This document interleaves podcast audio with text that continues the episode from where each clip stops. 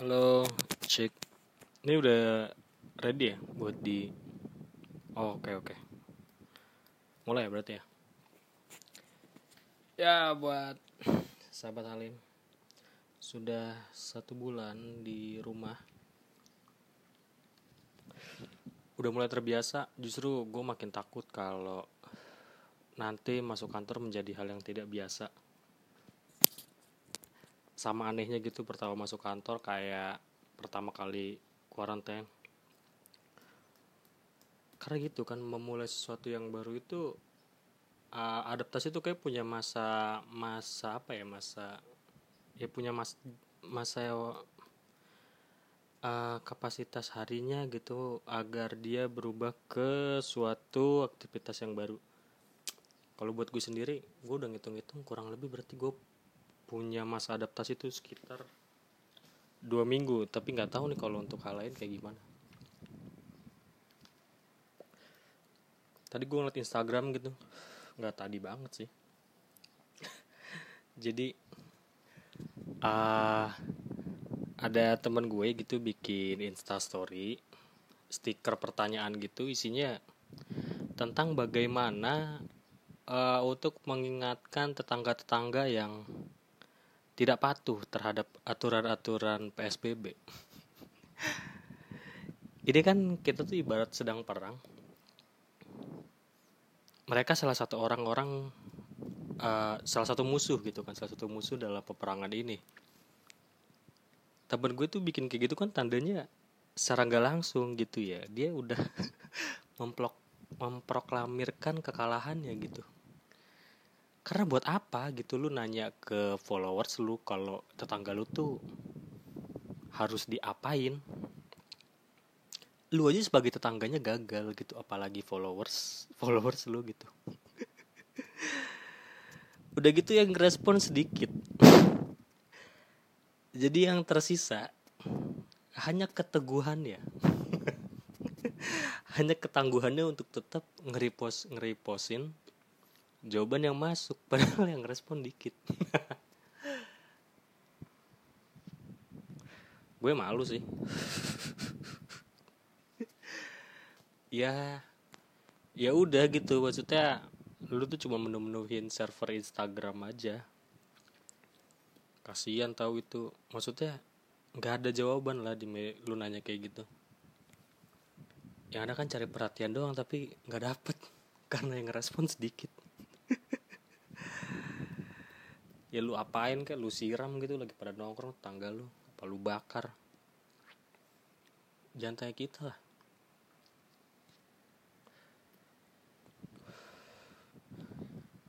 Lagi rame juga di Instagram. Apa namanya sih? Pas brush challenge ya yang ngelempar ngelempar kuas tuh. Seru gitu ada ada hiburan. Ngelihat cewek-cewek pada dandan ternyata gue baru tahu itu tuh yang namanya cuci mata gitu. Ngeliatin cewek-cewek dandan gitu. Cuman dia kan gitu ya pak. Ceritanya dari dari nggak dandan gitu jelek lah ibarat. Terus nanti dilempar kuas akhirnya dandan jadi cakep. Cuma yang bangsatnya nih. Yang dia tahu dirinya dia itu cakep dia tuh pas bagian harus jelek dia tuh kayak menolak buat jelek gitu. Nggak ada bedanya jadi pas kuasa di gores-gores di layar terus berubah ini mah sama aja kayak tadi. Ya emang udah maksudnya mungkin dia udah prepare gitu ya. Ini orang-orang yang sadar dia cakep kayak gini tuh kasihan loh teman-teman lu yang jelek tuh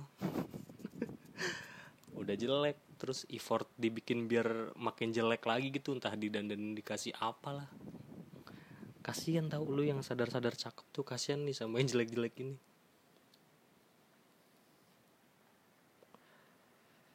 Tapi lumayan maksudnya jadi jadi ada hiburan gitu.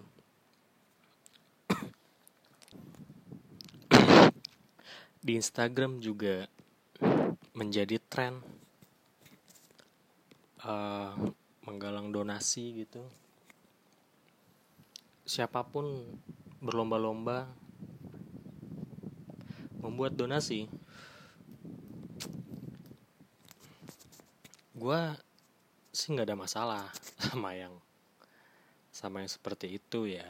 Cuman gue sedikit terganggu. Kalau uh, mereka menawarkannya dengan menjanjikan surga gitu dan ya gue sih akan ngebalikin sih kalau di ditawarin dan dijanjikan surga ya udah surganya buat lu aja apakah lu udah yakin gitu. Karena kembali seperti yang udah gue omongin di episode sebelumnya gitu ya bahwa berbuat baik tuh kewajiban gitu bukan karena ingin dibalas baik atau membalas kebaikan orang. Kalau urusannya mencari ridho Allah itu balik ke eh, masing-masing individu tapi ini soal uh, take and give gitu. Ya berbuat baik tuh berbuat baik aja gitu. Dan yang menawarkan surga ini siapa sih? Uh, gue baru tahu gitu surga ada salesnya. Karena ya gue juga tahu lah gitu lo ya maksudnya lu aja pacaran gitu. Dan lu mengumbar bagaimana lu berpacaran jadi ya sebaiknya sih gue nawarin balik surga itu ya udah nih surganya lu ambil aja. Sekalipun gue ikut. Ya udah nih surganya buat lu aja deh gitu ini tuh kayak orang-orang baru buka bisnis gitu ya? Uh, karena kalau yang udah pro yang udah pro yang udah lama lah gitu. Dalam arti secara bisnisnya juga oke. Okay. uh, brandnya sudah engage dengan customernya uh, mereka produk kayak yang akan ngomong sendiri gitu. Tanpa harus embel-embel ini itu ya kan belum lagi yang bikin bukan yang bikin terganggu tapi rada tergelitik saat menggunakan tagline untuk orang yang terkena dampak COVID-19. Kalau tagline begitu ya, gue ngerasa gue wajib terima loh gitu. gue ngerasa gue punya hak untuk terima karena gue juga terkena dampaknya dan bukan cuma gue doang, gue rasa presiden, menteri pun terkena dampaknya. Orang-orang yang tetap kerja dan dipotong gaji tetap terkena dampaknya. Gitu sih maksudnya Iya kan karena embel-embelnya untuk yang terkena dampak COVID-19 ya gue terkena. Terus lu nawarin gue lah bukan harus gue yang dapat berarti.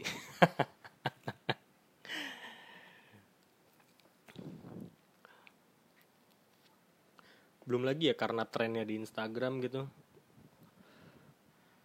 Jadi serba uh, transparan. Tapi gue rasa transparannya ada yang nggak perlu lah gitu.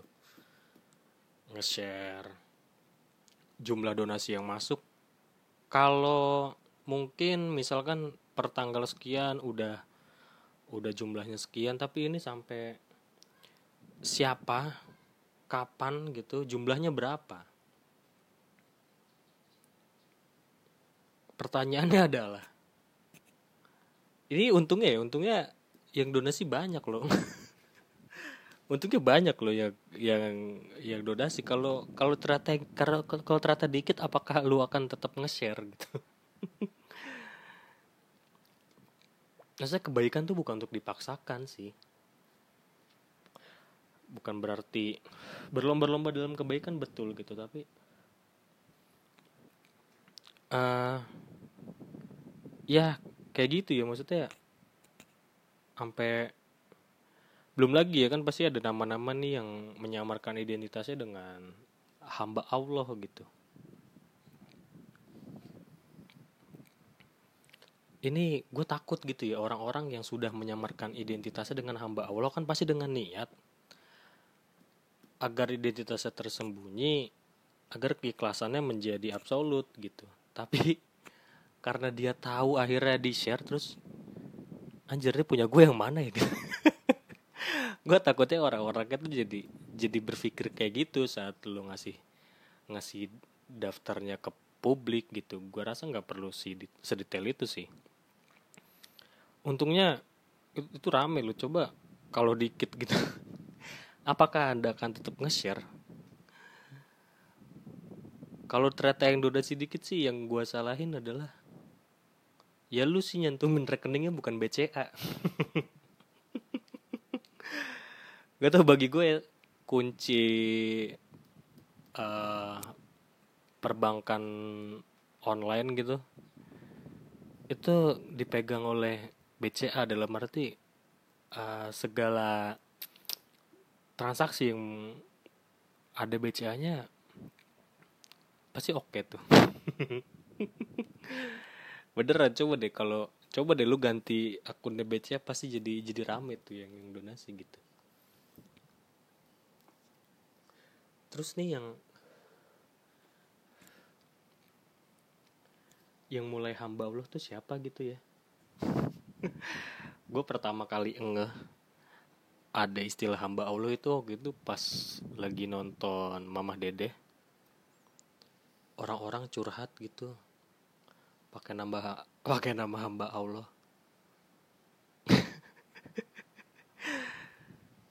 Tapi tetap ngasih tahu gitu dia umurnya berapa tinggal di mana.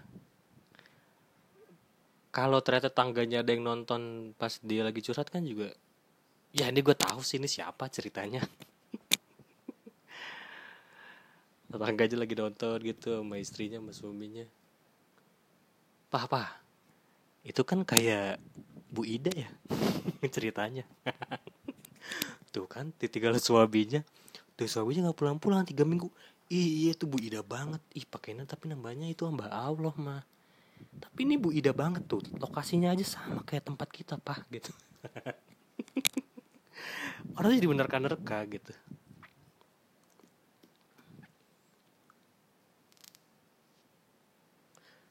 dan gue takutnya ya. Bukan takutnya sih ini gue kayak kepikiran aja. Uh, kita kan gunain nama hamba Allah ya maksudnya misalkan untuk donasi atau apa pun gitu. Khususnya donasi berbuat kebaikan gitu kan. Terus nanti saat malaikat uh, merekap kebaikan ini gitu nih daftar-daftarnya. Ini hamba Allah nih siapa nih ini namanya si ini.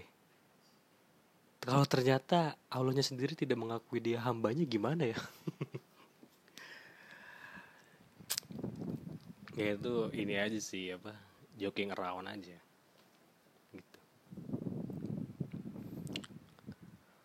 Belum lagi ya dari data-data yang di dari data yang di share tadi gitu itu tuh benar-benar detail banget dari uang yang masuk siapa kapan gitu jumlahnya berapa.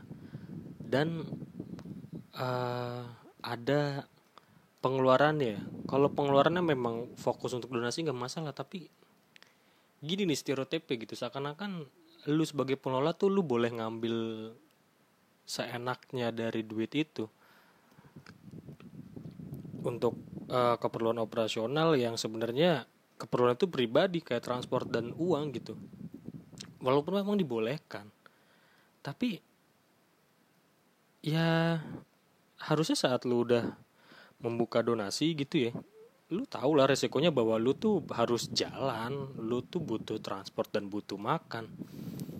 Kenapa duit itu lu ambil dari duit donasi juga yang kalau di, dilihat dari jumlahnya itu sebenarnya mungkin masih bisa jadi dua atau tiga parcel lagi nggak sih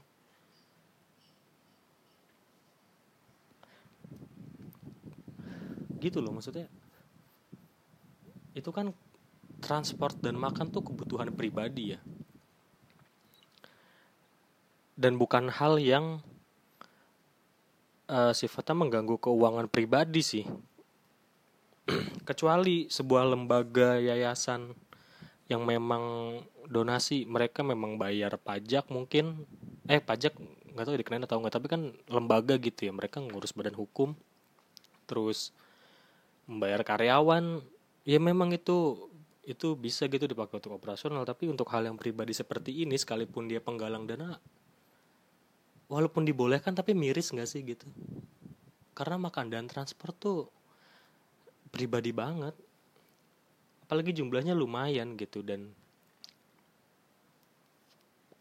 contoh lu minta contoh lu ngambil transport 100 ribu dari uang donasi nih artinya 100 ribu bensin itu kan memang harus terpakai untuk akomodasi kebutuhan donasi entah distribusi atau lu belanja.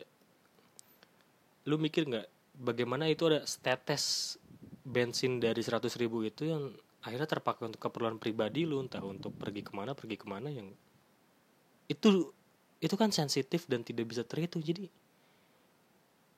ya lu harus mikirin itulah dari awal bahwa makan dan transport itu sebuah hal yang sangat pribadi banget.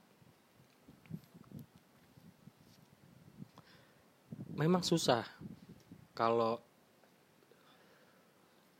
pembuat donasi itu dari kalangan-kalangan pedagang ya. Karena mereka sudah terbiasa dengan untung dan rugi. Jadi ya memang yang cocok tuh orang-orang yang punya mental dan jiwa tuh pengabdi